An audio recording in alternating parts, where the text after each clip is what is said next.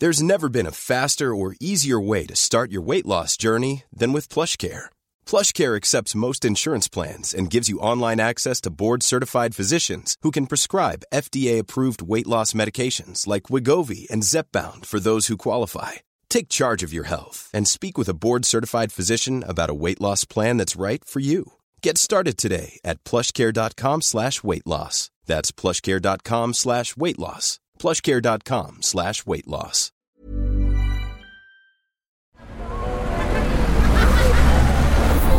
Podcast Network Asia.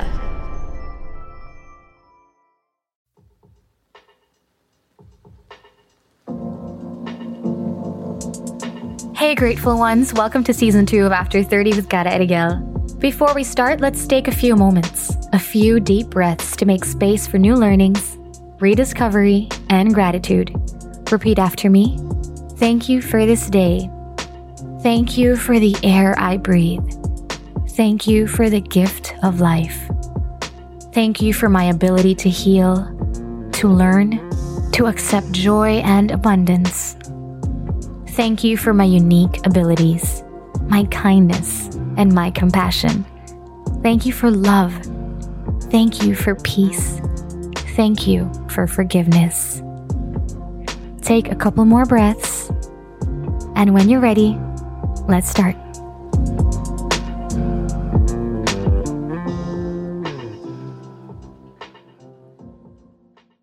Hi, everybody. So many, if not most of us, live our day to day lives based on or even guided by our fears. Our fear of failure, our fear of looking bad, our fear of not meeting expectations, our fear of losing control. The best and only way to deal with fear is to face it. You will never really know what's on the other end of your fear unless you go through it. Now, as we get older, we become more intentional with how we live our lives and redirection and redefining your sense of being, your sense of self and sense of purpose is as inevitable as it is to fart unexpectedly after you've been holding it in for too long. Redirection is scary. Change is scary. But again, allow me to use the fart metaphor. It will stink for a while, but at least it's out there. And my gosh, the release feels amazing. Fear and excitement. There's a very thin line dividing those two emotions. And all it really takes is a shift, using one to fuel the other. Now, how can we face our fear and use it to fuel our purpose? Is that even possible? On a personal note, I find myself being redirected back to my truest, realest of passions, just now with a better, deeper understanding of myself and my purpose. I am definitely still terrified, but more equipped than I ever was in my 20s. Now, with a wealth of life experiences and a unique journey of self discovery, our guest is here to share his wisdom, insights, and witty anecdotes about navigating the uncertainties of this transformative decade. I can't wait to dive into his inspiring story and learn from his journey. Everybody, please welcome, finally, matagal na rin siyang nasa listahan ko, no? A writer, a poet, content creator, co-founder and creative director of Linya Linya, podcaster as well, host of the Linya Linya Show. Everybody, please welcome for the first time on the podcast, Ali Sangalang. Hi, Ali. Boom! Hello, Cara. Kumusta? Hello! Thank you so much for making time. Thank you for being here. And ikaw, kumusta ka naman? I'm all good. Um, I'm here at work. Uh, maraming uh, ginagawa, maraming pang kailangan gawin. Pero ang mahalaga, nandito tayo ngayon and may chance tayo to share our story and uh, makapagmuni-muni sa mga ganap in life. So thank you for having me, Cara. Gusto ko yan. Thank you so much for being here. Like I said, no, Ali, I'm so excited to have you on the show. You're someone that I really admire and I am in awe of. So, excited ako talaga na nandito ka. Kasi matagal na rin ako fan ng Linya Linya. Guys, simula pa lang talaga fan na fan ako ng Linya Linya. And I'm also like biased sa mga manunulat, sa mga poet. Ma-share ko lang bago tayo magsimula. Alam mo ba na ang pangalawang kurso ko sa UP ay creative writing? Actually, malikhaing pagsulat in Filipino, major in erotic poetry. Oh, wow. Grabe, very specific. ano? Kung alam ko lang na may ganyan, sana alam ko nakapag-apply tayo sa ganyan. Ano? Ay. Ang maganda dyan sa erotic poetry, Kara, I feel like kayang-kaya ko yan kasi mostly uh, vowels lang yung gagamitin mo dyan eh. Ganun ba yun? Mm. Ah. Sa erotic poetry. Ooh. Puro, Oo nga naman. ano? no, but my gosh, I mean, I'm very thankful for that now kasi napa, napa-university scholar ako dahil sa course kasi wala akong kalaban eh.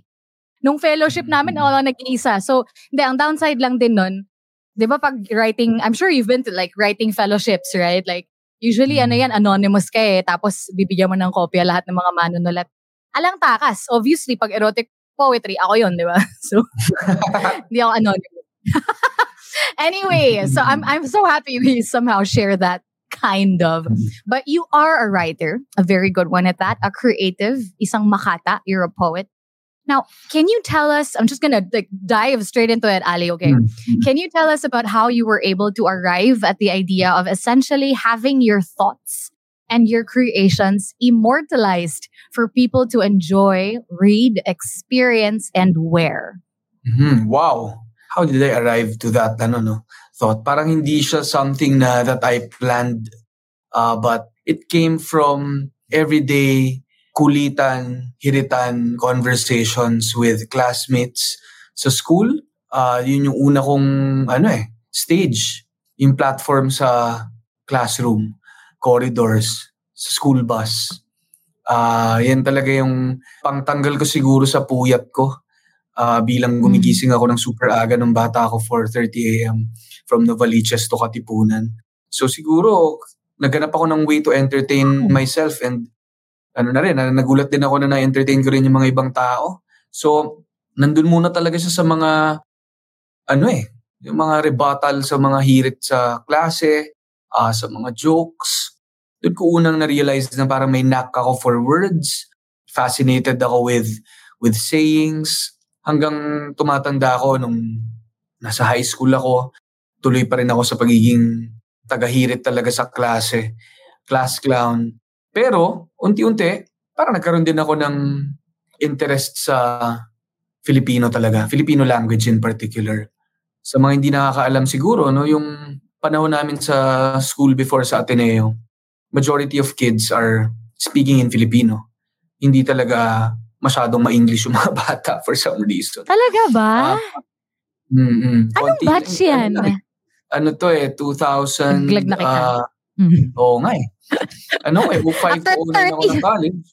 Oo nga eh. After 30 Oh, na 5 talaga to to. 09 mga ka? Na, na nag-college ah. So parang 2001 Ah. to 2005 ako nag, nag, ano, nag-high school. So, grade school ko ay 93 to 2001. So, ano eh, ah meron syempre mga batang ganun. Ano? Pero majority, I would say, ay talagang Pinoy na Pinoy, very kanto yung mga Mm. bata. So, yung influence ko rin with the language eh, sa bahay, Filipino talaga yung Ilongga yung mom ko, Tagalog yung dad ko. So, wala rin talaga akong Mm. exposure masyado sa, sa, sa English na language. Ah, nasa school bus ako, nasa corridors ako, na bargas magsalita yung mga bata. So, may ganun eh. Tapos yung pop culture consumption ko ay very Pinoy.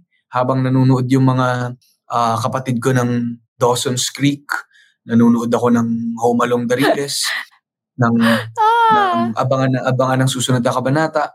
So, mga Filip, very Filipino eh, for some reason. So, so yun, ano, parang yung humor paired with yung pop culture references, ah dun Mm. ko siguro nabuo yung interest na to. And then, nung na-introduce naman ako sa college sa poetry, sa literature, doon na ako nag-try mag-hone ng skills ko in writing, na magkaroon ako ng formal training sa creative writing. Naging ko na rin siyang track sa college, no, Mm. communication and creative writing. Mas nakapagbasa ako ng mga sobrang gagaling na mga writers ah, in Filipino. So yun, na-fascinate ako. So wala talaga rin sa isip ko that time na makakagawa ako ng sarili ko. In fact, Kara, dati pag sinasabihan akong writer, nakikringe ako eh. Parang kasi, writer ba talaga ako? Kasi kung writer ako, dapat nagsusulat talaga ako. And, and hindi naman ako agad-agad nakapagsulat. Parang late bloomer Mm. din ako. College na ako nag-start mag, mag-start magsulat ng poetry na unti-unti napapublish. Ah, nung naging speechwriter naman ako, talaga ba? Parang paano ako maging speechwriter? Hindi nga ako masyado, anong alam ko dito?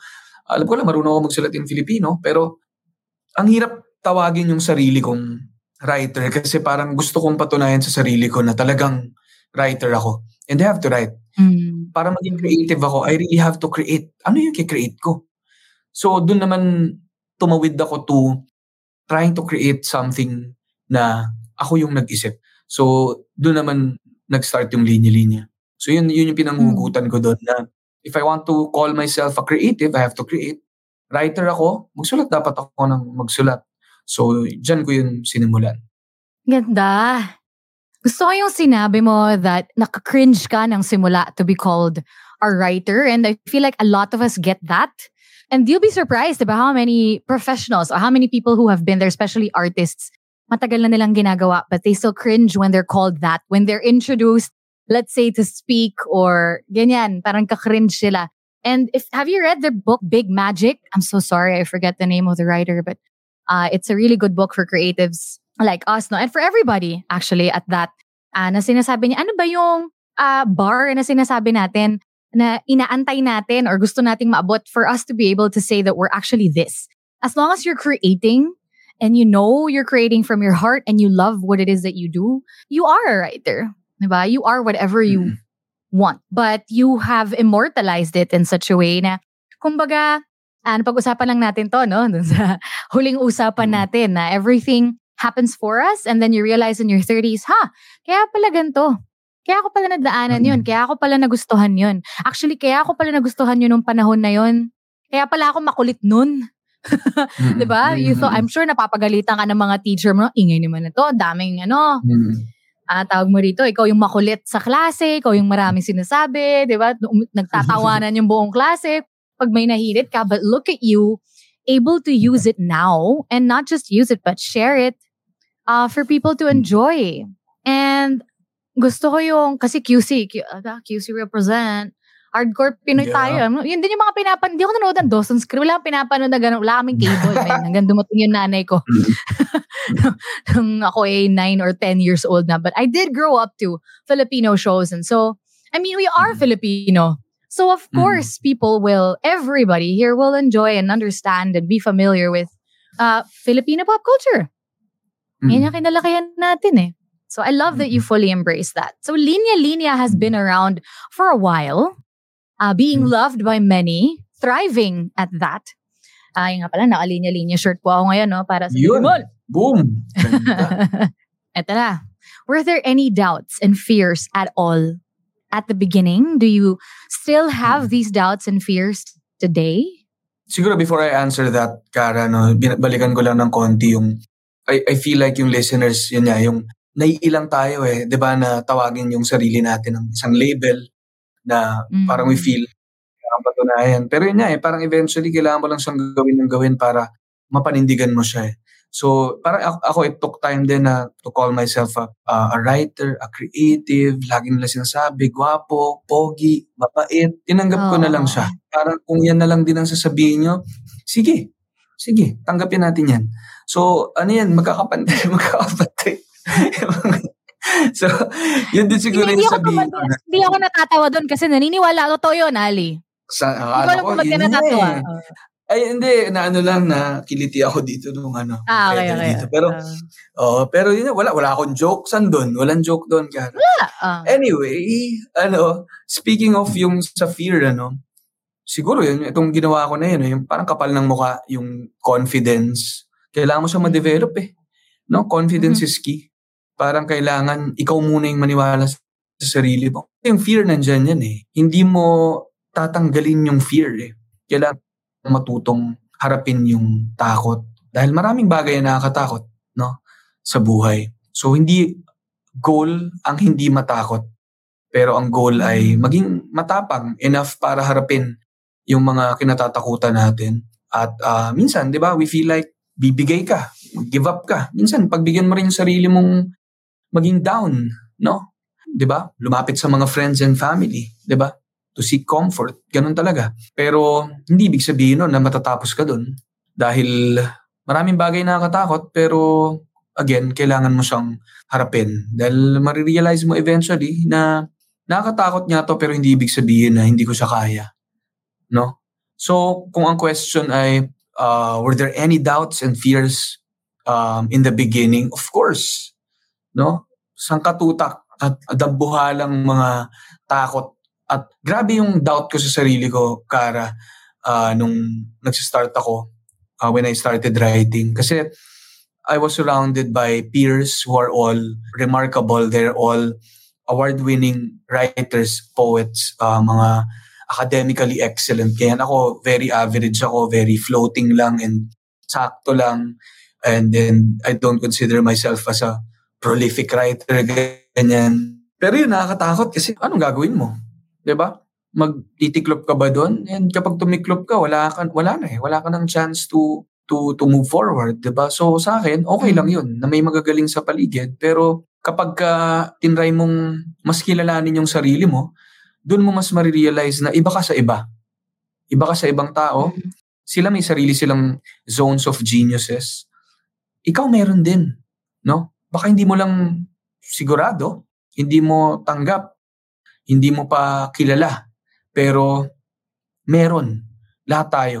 No, kasi walang may monopoly ng ano eh, ng creativity, walang may monopoly ng ng perspective. Lahat tayo may unique na pananaw. Kasi ikaw lang ang nakakita ng nakikita mo eh, na nasa exactly your perspective, no?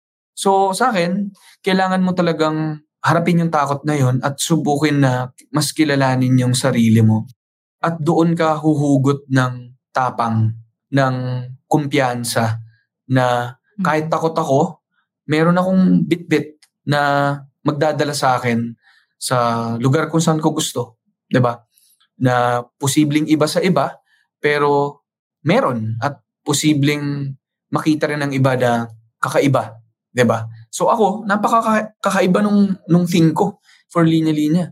Again, humor yung thing ko, humor paired with creativity, with with literature. Ginamit ko yung mga bagay na sa tingin kong biniyayaan ako, 'di ba? So again, ang daming mga bagay na hindi hindi ako magaling sa sa math, hindi ako umakit ng stage lagi to, to receive awards. Marami akong insecurities pero doon ako tumutok sa mga bagay na sa tingin ko meron akong may ibubuga ako at saka meron akong ibabahagi. So yun. I'm Sandra, and I'm just the professional your small business was looking for. But you didn't hire me because you didn't use LinkedIn jobs. LinkedIn has professionals you can't find anywhere else, including those who aren't actively looking for a new job but might be open to the perfect role, like me. In a given month, over 70% of LinkedIn users don't visit other leading job sites. So if you're not looking on LinkedIn, you'll miss out on great candidates like Sandra. Start hiring professionals like a professional. Post your free job on linkedin.com/people today. Everyone knows therapy is great for solving problems, but getting therapy has its own problems too, like finding the right therapist, fitting into their schedule, and of course, the cost. Well, BetterHelp can solve those problems. It's totally online and built around your schedule. It's surprisingly affordable too. Connect with a credentialed therapist by phone, video, or online chat, all from the comfort of your home. Visit betterhelp.com to learn more and save 10% on your first month. That's BetterHelp H E L P.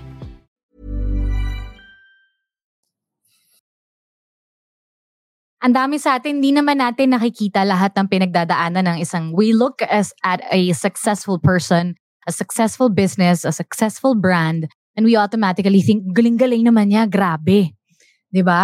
Idol ko yun. Grabe, siguro napakaswerte mm-hmm. naman niya. But the real thing, the realest thing about that is that you have been through a lot. You went through a lot. And I love what you said about zones of geniuses. That's the first time I've ever heard that term. Naalala ko lang yung ano, no? If you're familiar, with Clifton Strengths. Yes. Alam ko pinagawa yes. sa atin. Yes, there you go. So you focused on, diba? Don't you just love the mm. way of looking at a, a person that way? Not as, mm. ay, hindi ka magaling dito. Wag ka na lang. Or, diba? Mm. More as, we all have the same strengths and weaknesses. All these values, what, what 34, 38 of them. Magkakaiba lang ng ranko. 'Di ba? Pero lahat tayo meron 'yan. Meron lang mas magaling, mas malakas, mas magaling dito. Strength niya 'yon. Meron lang hindi niya strength to. But then again, mm-hmm. because they're numbered that way, you know how to, kumbaga, eh, use that to your advantage. And that's exactly what you did. Kasi ikaw nga, sabi mo nga, ikaw lang yung nakakita nung nakikita mo. Diba? You, Mhm. you know your own perspective. So in your own right, you are your own genius. Diba? And thank you for saying that the goal is to not to not be afraid. Because can you imagine what is the Mm. state of life of that if you're always just Diba? And the Mm. goal is to learn how to get through it, how to Mm. deal with it. And then that's how you grow in life, right? So thank you for sharing that with us. Ali, I love that. Okay, you just mentioned no that this was not something that you knew you wanted to do from the get-go. Uh, writing at that. So it's not something you've always wanted to do. You Mm. didn't even know you were good at it um, until Mm. na-discover mo siya nung kolehiyo. Kailan mo na-discover na passion mo siya at purpose mo siya? Hmm, siguro nung parang training ground ko talaga yung classroom eh. Kasi parang nung na, na, naririnig ko yung mga tao na pag humihirit ako, nakakatch yung attention nila, nakikinig sila, napapatawa sila, gumagaan yung mga bagay na, alam mo yun, ngarag kami sa, sa tests, bumabagsak sa exams, may thesis. Pero simpleng hirit can light up someone's day. Sabi ko, powerful to ah. Powerful to. I- hindi lang sa ibang tao, pati sa akin eh. Kapag uh, humihirit ako, natatawa sila, natutuwa rin ako. No? At hindi lang to nagpapasaya, nagpapasunod din. Influential din ng humor eh. Na nakakapagpakilos siya. So, sabi ko, oh wow. Again, ano, mas looking back na to, no? hindi yung during uh, high school, alam ko na yun. Ano? Pero siguro deep inside, alam ko eh. Dahil dun ko hinuhugot yung confidence ko rin eh, na may something to ah. So, tinuloy ko lang siya. 'di ba? Dahil dahil masaya akong gawin siya, nakikita kong positive yung impact niya sa mga tao. So, sa classroom ko sa unang nalaman at sabi ko siguro kung saan man ako dalhin nito, ano man yung career path ko, sure ako na masaya akong nakakapagpasaya ako. Kaya siguro nung high school, yung tatlong bagay na yung naging linya ko eh. No? Naging guide ko. Yung magsulat, ah, magpasaya, at saka magbahagi. So yung tatlong yun. Parang ano man yung gagawin ko, baka ito yung gusto kong gawin eh. Dito ako masaya. Ito yung why ko siguro, bakit ako nandito. So, yun. Kumapit lang ako dun. And sansan niya na ako dinala. No? Sansan niya na ako ah, dinadala hanggang ngayon.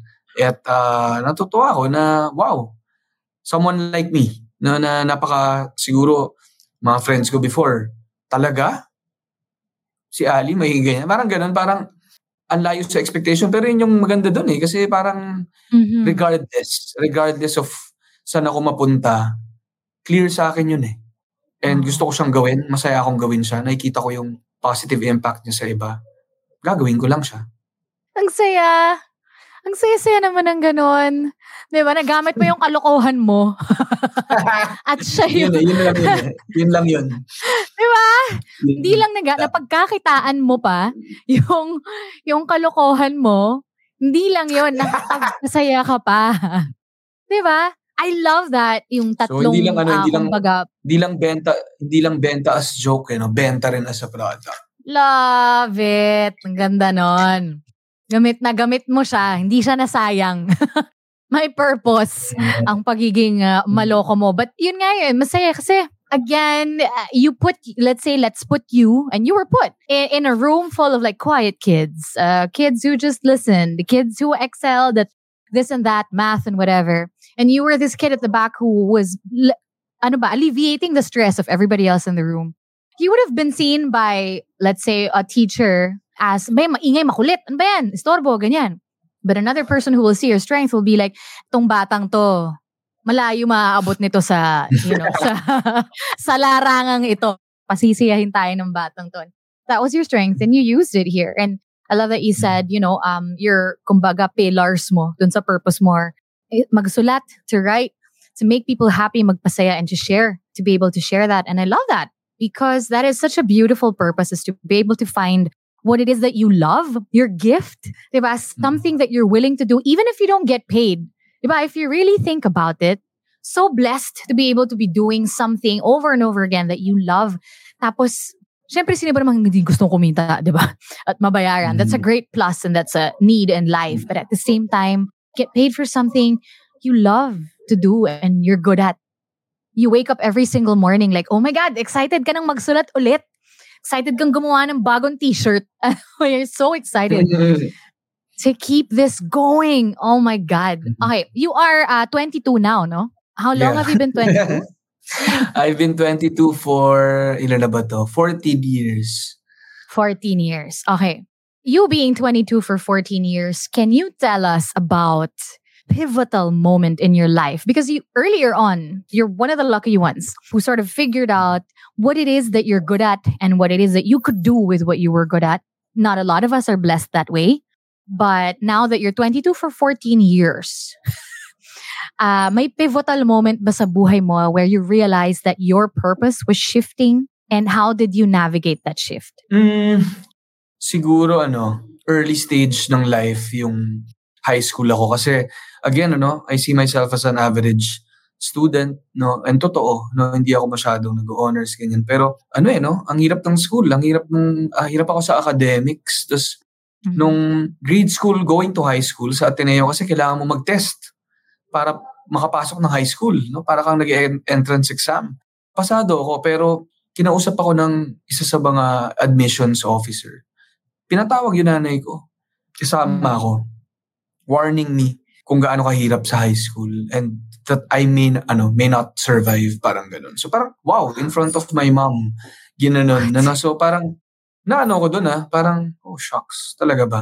Medyo na, tinignan ko siya as, syempre na-hurt ako, no? Pero, tinignan ko siya as, papatunayan ko sa mom ko. Kasi alam ko, pinaghirapan nila yung school ko eh no, mahal ng tuition namin. Tapos, pinagsikapan ng parents ko. Tapos, hindi ako makakatuloy. ba So, Mm, naging drive ko rin yung to, drive. Oo, naging drive to study harder, no, etc. So, yung pivotal talaga, Kara, was, was when I was in high school. After first year high school, ah nagtayo ng program yung Ateneo ng Filipino Honors, Semi-Honors Program. So, first time in history yan sa high school, hindi lang sa Ateneo sa buong Pilipinas na merong Filipino Semi-Honors. So, nagulat ako, napili ako ng teacher. Gaya ng sabi mo kan- kanina, Kara, yung teacher ko siguro nung Filipino, sa Filipino, nakita na makulit ako at saka marami akong kalokohan. Pero nagagamit ko siya in a, in a way na nabubuhay yung, mga, yung klase, nagagamit ko rin yung creativity ko sa class. Napili ako. Tapos nag-test ako, pumasa ako. So malaking pivot sa akin yun na nag akong semi-honor section bigla from a very average student. Tapos biglang, wow, kaya ko palang mag-semi-honors. No? Medyo pr- source of pride ko yun. Na parang, okay, hindi lang pala ako ito. May pwede pa akong Mhm. gawin. So, nagtuloy ako, no? Nag- and graduate ako. Siguro, isa pa ay, nagkaroon na naman ako ng setback. Ano ko, um, waitlisted ako sa Ateneo. Muntikan ako hindi makapasok. Tapos yung nakuha kong course, hindi yung number one course na gusto ko. Setback na naman. Balik na naman ako to the ground. Na parang, shucks, ano ba to? Ganito na naman. So, pero tinawid ko, no? Tinapos ko. Marami rin akong nagawa ng college. So, nakagraduate ako ng maayos. So, bangon na naman ako. Ngayon, siguro yung biggest, ang dami ko ng pivot, ano? Pero yung isang pivot na naman ay nung, yung hindi rin yung gusto kong kurso, yung, hindi yung gusto kong trabaho yung nakuha ko. I wanted to to be a copywriter for an advertising agency. Hindi ako nakuha. Ah, hanggang sa nakuha naman ako at nag-apply ako bilang speechwriter. At wow, nagulat ako no na para sa presidente. So, na ano ko doon, na Talaga? na, na nakuha ako doon. So, six years ako nag-work as a presidential speechwriter. So, wow, pivot na naman yun sa akin. So, itong, a- ang point ko, haba ng kwento ko, no? pero parang, ang daming twists and turns ng buhay. And Mhm. mas nandun yung halaga sa paano ka tutuloy pagkatapos mong madapa, no? And dun na bibuild yung character mo eh. No, dun mo mas Mhm. nakikilala yung sarili yan. mo, nagiging guide mo yun. Kasi lahat tayo magkaka-setback eh. Lahat maraming, hindi talaga madali, no? Hindi madali ang buhay. Pero nasa kung paano mo rin siya ah, harapin. And siguro, Mhm. malaking tulong din sa akin ng humor. Di ba? Hindi masyadong seryosohin lahat. Kahit gaano ka seryoso yung mga nangyayari. Pero hindi rin ibig sabihin ng hindi mo sineseryoso ay tinatawanan mo na lang. kailangan mo pa rin seryosohin mm. yung mga So parang ako yung kalokohan, sineryoso ko siya at sineryoso ko yung ano yun. Sa pagiging ser- seryoso ng buhay, ginamitan ko rin ng kalokohan. So, yun, ganun na nangyari. Ang ganda nun. Ang daming pivots. Pero tama ka, no? Sabi nga, uh, I think it was my mom who told me that, don't take life too seriously. Like, mm-hmm. you gotta have to breathe and relax. Pero ang ganda nun na nasabi mo, ganun talaga, maraming mga pivots na mangyayari sa buhay natin. There's so many things that you expected or hoped for na hindi nangyari, pero na-redirect ka somewhere else. Mm-hmm. Um, but the thing is, we tend to see those redirections, especially when you're in the moment. It's easy to say it now, no, on an outsider's point of view. But in, when you're in the moment, you see it as failures. Like, for example, nung hindi ka natanggap sa isang trabahong gusto mo. But you were d- redirected to become something else, something much bigger, something that was more useful, not just to a company, but for the entire nation. Eh, hindi ko nga yan alam ba. Ngayon ko lang nalaman yon. But in the same way, I just like to share for a little bit, no? There were also so many, I'm, I was so nakaganito, no? In focusing on like our pivotal moments in our 30s. That's what I really wanted to talk to you about. But I love that you brought in your, basically your entire life, all the pivots. And that's so true because my God, so many pivots in my life as well. And I was, yung mga waitlisted, yung almost hindi pumasok. Mm-hmm. Nag, ano ako, hindi ako actually pumasok ng UPCAT. pumasok ako ng mm-hmm. UPCAT Laguna. Los Baños. Mm-hmm. That was where I was supposed to go, but my lola did not want me to leave Metro Manila. So, nag-audition ako sa theater sa UP Diliman para makapag-Diliman ako. Thankfully, nakapasok. Pero waitlisted din. Yung mga ganon. And then when I graduated, I thought I was to be a theater actress. I thought I was to be in theater. I thought I was to be a writer. But nagpivot, hindi rin. You know, but all of those things in my life that I feel like I wanted to become, that I didn't, I wasn't able to become, or I tried and I felt like I wasn't that good at, I saw them as failures at the time. Because hindi ko mm. nakuha yung gusto ko. Hindi ko na-prove sa mundo, sa nanay ko, sa sarili ko, na deserve ko yun. But then as you get older, you realize, like I said, all of those things are redirections and they happen for us. And then you gain mm-hmm. all of the knowledge and all of the experiences builds character, number one, like you said. And more importantly, teaches you how to move forward with your life. And because there are going mm-hmm. to be a lot more setbacks. Now, it takes a lot of self discovery and self acceptance to be able to get to that point and be grateful for all of those experiences and use it in your life. Now, Ali, how were you able to, you know, what do you think is the role of self-discovery and self-acceptance pagdating sa redirecting mo, redirection mo sa buhay mo? Wow. Yung self-discovery, self-awareness, ay compass mo eh sa buhay. No, kasi maliligaw-ligaw ka eh. Uh, hindi natin memoryado yung ano no, yung daan papunta sa gusto nating puntahan sa buhay. Pero kung sa journey mo, matutuhan mong mas makilala yung sarili mo, ma-calibrate mo yung moral compass mo. No? Napakahalaga nun. Kasi uh, kung clear sa'yo yung values and principles mo in life, uh, ano yung mga pinaninindigan mo as a person, saan ka man dali ng buhay, no? Hindi ka mawawala kung klaro sa'yo yun. So, yun, I feel like, ano eh, yung self-discovery, self-acceptance, nung naligaw-ligaw ako, nagkaroon ako ng setbacks in life, mas dumali yung redirection ko eh. Dahil hindi man itong exact path na to yung tutuluyan ko, pero clear sa akin kung ano yung sino ko at ano yung gusto kong gawin, saan ako masaya, ano yung tingin kong purpose ko sa buhay madali sa akin tumingin at mag-try ng ibang path. At yun, no? Kasi kung nakafocus ka dun sa sa daan, hindi dun sa paanan mo, sa sarili mong paa, mm. parang maano ka talaga, ma ma-frustrate ka, madidishearten mm. ka. Pero kapag ka confident ka sa sarili mong hakbang, sarili mong kompas, kahit saan ka dalin, no, ma-appreciate mo yung daan na yun uh, kung saan ka bandali ng buhay. Planning for your next trip? Elevate your travel style with Quince. Quince has all the jet setting essentials you'll want for your next getaway, like European linen, premium luggage options, buttery soft Italian leather bags, and so much more. And is all priced at 50 to 80% less than similar brands. Plus, Quince only works with factories that use safe and ethical manufacturing practices. Pack your bags with high-quality essentials you'll be wearing for vacations to come with Quince. Go to quince.com slash pack for free shipping and 365-day returns. Sa kang tunay na Makata, Ali.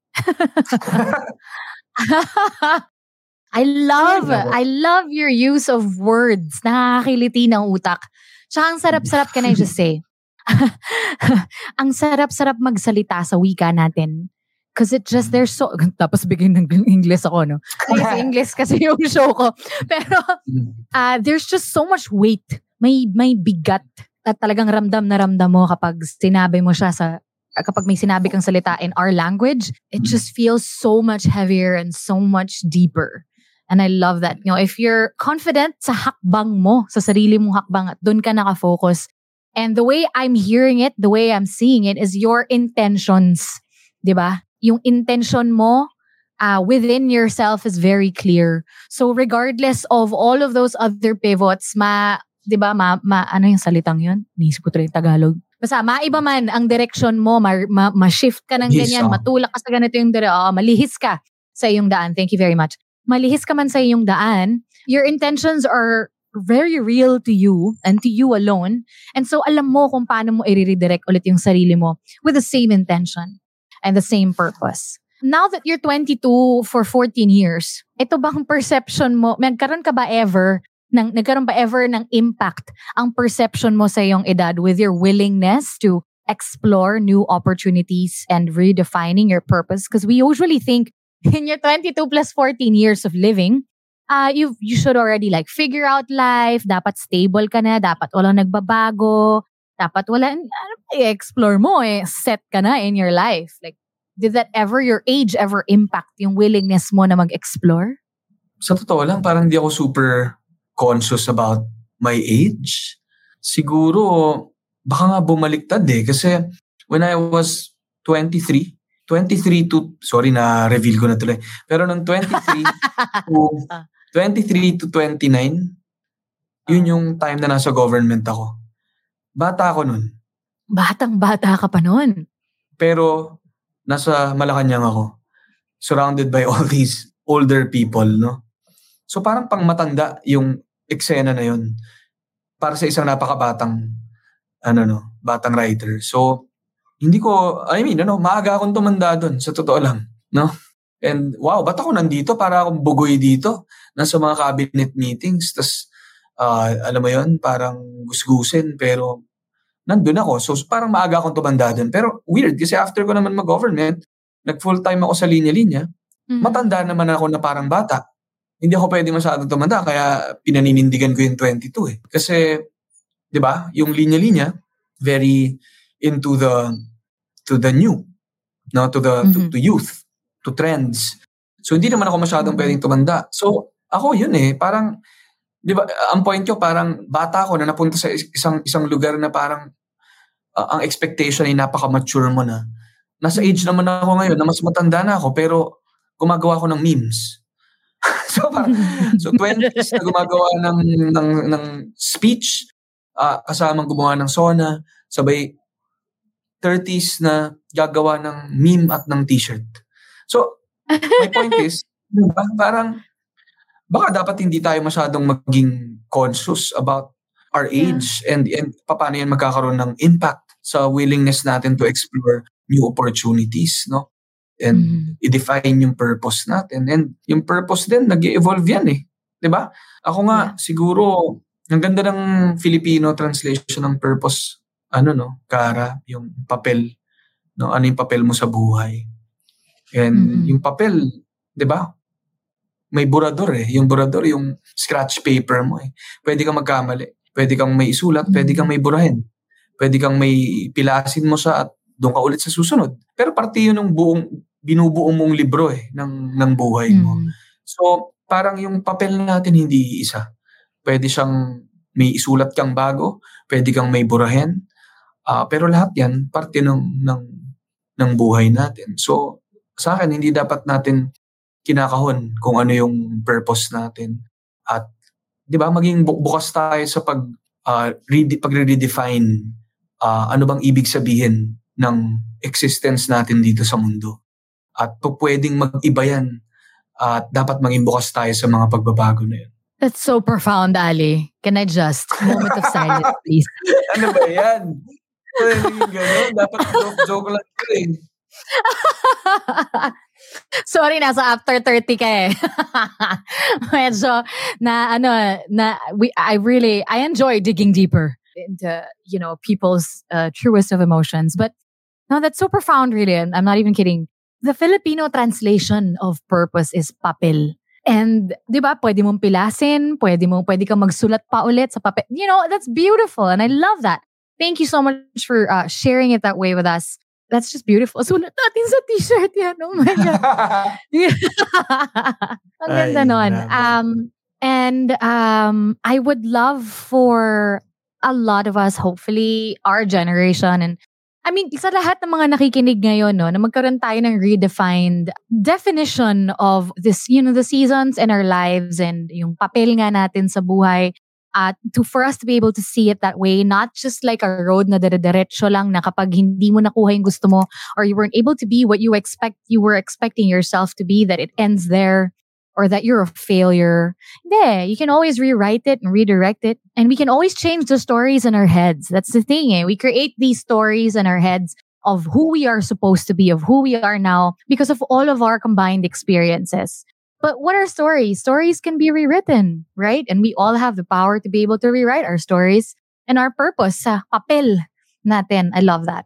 In hopes of changing and redirecting, revising the way that the future generation will see themselves and their purpose in the world. How would you describe, sabi nga nila, diba, it'll be the easiest to understand if a child understands how you explain one thing. How would you describe your redefined purpose, let's say, to a child? How would I describe Isa, ayan na, isa, bilang isang manunulat at makata. Nako, ang hirap. Kasi kung sa bata, no, ah, sabihin ko muna siguro, Uy, ah, laki mo na. Dati, ganito ka lang ah. Ngayon, ganito ka na. eh, yun, Pinoy na Pinoy yun ah. Uh, yun ang- Mm. Paano ba? Nahirapan ako sa question na to. Ha? How would I describe my redefined purpose? No, siguro, ano, no, parang, parang ano bata. eh. Hello, Kuya Ali. Ay, hello. Baby Kara, ikaw, ang, li- ah, ano, ang laki, ang, ang laki mo na. Alam mo, ano, lagi ako tinatanong kung anong gusto kong maging. No, nahirapan ako sagutin eh. 'Di ba Kasi si, yung ibang mga tito at tita mo, no, lagi nila nila sasabihin, engineer, gusto nila maging doktor, gusto nila maging abogado. Si Tito Ali mo, hindi niya alam eh. No? Siguro gusto niya lang maging mabuting tito. No, gusto niya lang maging siya yung cool tito na nakakatawang tito. And, and walang masama doon, ano? Kung hindi pa klaro sa akin kung anong gusto ko, pero siguro nasa process yan ng nasa ano siya, no? Nasa process siya ng pagkilala na, sa sarili. Kaya ikaw habang bata ka, 'di ba? ah, siguro ang pinakamahalaga ay to experience life, no? Na huwag ka matakot na sumubok, no? Huwag ka matakot na magkamali. Okay lang magkamali. Ah, mahalaga no, naiintindihan mo yung pinagdaanan mo at alam mo kung ah, paano ka mas magiging mabuti sa susunod. So, yun, kung ano man yung maging maisip mong purpose mo sa buhay, eh, malalaman mo rin yan eventually. At kung mag-iba siya, walang problema dun. No, ako, iba malaga, 'di ba? You stay true to yourself. Ah, mas mabuti ka, maging mabuti ka, maging at sana kung ano man yung gagawin mong sa buhay, sana merong impact na hindi lang din sa sarili mo pero sa ah, ibang mga bata rin. Thank you po, Kuya Okay, Ali. sige, balik ka na. Balik ka na sa nanay mo. Yung 5 pesos ko po. Ay nako, wala, mahal, mahal ngayon. Wala ka na mabibili sa 5 pesos. I love that. Thank you so much, Ali. Alam mo, I like asking this question and having people explain themselves to a child Mm-hmm. because I wish we I mean, I'm sure a lot of us, you know, we heard so many great things from our authoritative figures, diba? From our parents, titos, Mm-hmm. titas, teachers. But a lot of times, yung mga pinaka ganitong klaseng usapan ba, is not Mm-mm. said to a child. Diba? Actually, a lot of the essential things in life, like money, sex, uh, all of those things, you don't, you're not able to explain well to a child. And so it's great that that you were able to say it that way as clearly as possible. Uh, last couple of questions for you, Ali. Ito naman, uh, sa mga kaedaran nating 22 plus 14, what advice would you give others who are starting their journey of rediscovery and redirection? Wow, sab- sabihin ko siguro sa kanila yung lagi kong sinasabi sa The Linya Linya Show. Mahalaga ang bawat hakbang, lakad lang, mahanap mo rin ang linya mo. So, yun yung, yun yung advice ko sa kanila na, na, no, na parang marami tayong pagdadaanan sa buhay. No? At siguro may mga pagkakataon na pakiramdam natin yung dinadaanan natin ngayon ay naliligaw tayo, hindi tayo sigurado. No? Pero ah, habang umuusad ka, lumalayo ka, pag tinignan mo ulit yung dinaanan mo, parang yung mga bagay pala na dinaanan ko na yun, mahalaga pala yun ha, para umabot ako dito kung nasan ako ngayon. Kaya, yun, yun yung advice ko sa mga nakikinig, sa mga nag-start pala ng journey nila, na tuloy lang, no? Ano, mahalaga ang bawat takbang, lakad lang, no? And uh, kung madapa, tayo lang, no? And yun eh, sa paglalakad, dun mo mahanap kung saang linya yung dadaanan mo, no? Sa, na, nasa, para saang linya ka, no? Sa, sa buhay na to, no? So, yan po ang, ang advice ni Tito Ali, ano? Sa mga. I love that. Ang sarap naman makausap ng isang makata. I love it. That's beautiful. Last question for me, Ali. Thank you so much for sharing that with us. Sure na audiogram ko na yun, no? Yun ang isi-share na. Hihiramin ko yung linya mo na yan. Uh, to share natin sa ating After 30 listeners. But one last question I ask every guest I have on the show, which is a, um, a great way of kind of redirecting and grounding us in our everyday lives, as busy as it may be for you, no, for a lot of us and for our listeners as well, is to come back uh, to what we are grateful for and actually acknowledge it. Shout it out to the universe. Diba? Pasalamat ano ang meron tayo ngayon. Uh, I would like you to be able to do that. Please share with us what you're grateful for in this moment. It can be one thing, 10 things, completely up to you. Well, una, I'm thankful dito sa invitation ni Kara. Thank you, Kara, no, for um, this opportunity to share uh, my story. At um, ano no, itong itong mga dinaanan ko, sobrang daming pasasalamat. No, hindi siya bagay na ako lang ang gumawa. Marami sa mga ginawa ko ay nanggaling sa tulong ng iba. Um, hindi siya something lang na, ah, pinagsikapan ko yan. Oo, pinagsikapan ko siya, pero maraming bagay din yung, maraming luck din nakasama, maraming tulong sa mga kaibigan, sa pamilya. Ah, yun yung gusto kong pasalamatan siguro. Lahat ng mga tao na na uh, hindi tayo iniiwanan, ano, maraming beses din tayong nahirapan, pero nandyan for us. So, doon ako grateful ano sa mga tao na yun. And ayun, grateful lang sa bawat opportunity to to share na itong itong mga dinadaanan ko. Grateful din ako sa pakikinig sa mga kwento ng ibang tao, kwento ni Kara na na-inspire din ako. So, maraming tao no, ma, ano ba, ang gusto ko sabihin na mahirap yung buhay no, ang hirap ang hirap mabuhay. Pero Mm. Lagi pa rin may dahilan para ngumiti, no, magpatuloy, lumaban at ah, magpatuloy no sa buhay. So sa akin malaking tulong yung gratitude talaga na maging thankful ka sa mga dinadaanan mo. Parehong mabubuti at kahit hindi masyadong mabubuti eh, na tinuto tayo sa buhay. Lahat naman yan ano, nakakatulong din sa pagtuloy natin. So, yun, no, marami. And ako, nagpapasalamat ako sa pagkakataon na makapagpasalamat dito sa show ni Kara. Kasi sa, sa gaano ka busy ang, ang buhay. Bago ako sumalang dito, galing din ako sa recording, galing ako sa meeting. Pagtapos nito, may pupuntahan na naman akong isang lugar, magtatrabaho ulit ako. Ano no? Yun, grateful ako sa mga opportunities na makapag-stop at makapag-usap, makapag-isip-isip, makahinga para makapagpasalamat. Salamat, Kara. Yun. Maraming salamat, Ali. Isa kang tunay na manunulat. Talagang naiikot mo ang lahat ng sinasabi mo. Buong buo. I love it. Ayos ba? Ayos ba? Ayos ba? you are a true storyteller. No, but thank you so much. I am so grateful for you. Now that I know, you know, I know you're so busy. Thank you so much for making time and making space for this. Thank you so much. Please invite them as well to listen to your your show with your millions of followers and also uh, check out your socials. Invite them. Go ahead, please. Yes, no. Hello to uh, to everyone uh, dito sa podcast ni Kara. Um, sana follow nyo yung linya-linya sa, so- sa social media. Mahanap nyo naman yan. Mabisita nyo yung linya-linya.ph. No? Again, no? sana makatulong yung linya-linya sa kahit pa paano pagpapangiti sa atin sa hirap ng mga nangyayari. Pero sana maging source of, of of smiles, of joy, of motivation. At uh, sa linya-linya.ph, no, lalo na ngayon coming Christmas season, sana mapuntahan nyo no, kung nag-iisip kayo ng mga gifts for for your friends, your family, your loved ones, yourself.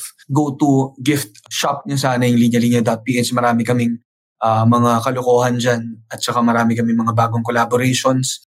Uh, with Ben and Ben, wow, thank you Lord grateful ako doon. With Mr. Ryan Kayabyab, grateful din ako doon. Mm-hmm. So grabe, no, ang daming ang daming mga blessings din when it comes to collaborations sa linya-linya.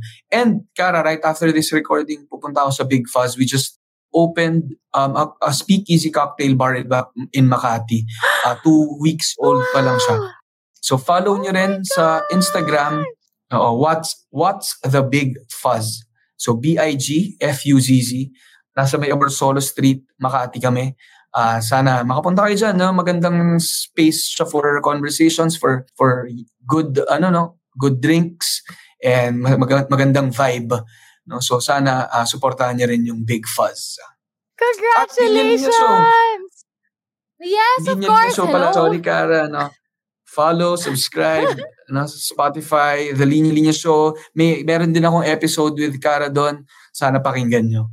So yeah, support. Yes. yes. Thank you very much. Oh my God, pag pag-uwi ko ng Maynila, yan ang una kong pumuntahan na bar. What's the big fuzz? Yes. I love it. I hope I see you there, Ali. But thank you, thank you, thank you so much for being here. Like I said, thank you so much for sharing um your purpose with us, your writing, your purpose and intention of making people happy, and for sharing your talent and your passion in hopes of making more and more people happy as well. Thank you so much. And I'll see you soon, Ali. Usap tayo ulit. Hopefully, uh, soon. It is not the last for sure. And thank you so much, everybody. I hope you have a great day. Bye. Thank you. Bye.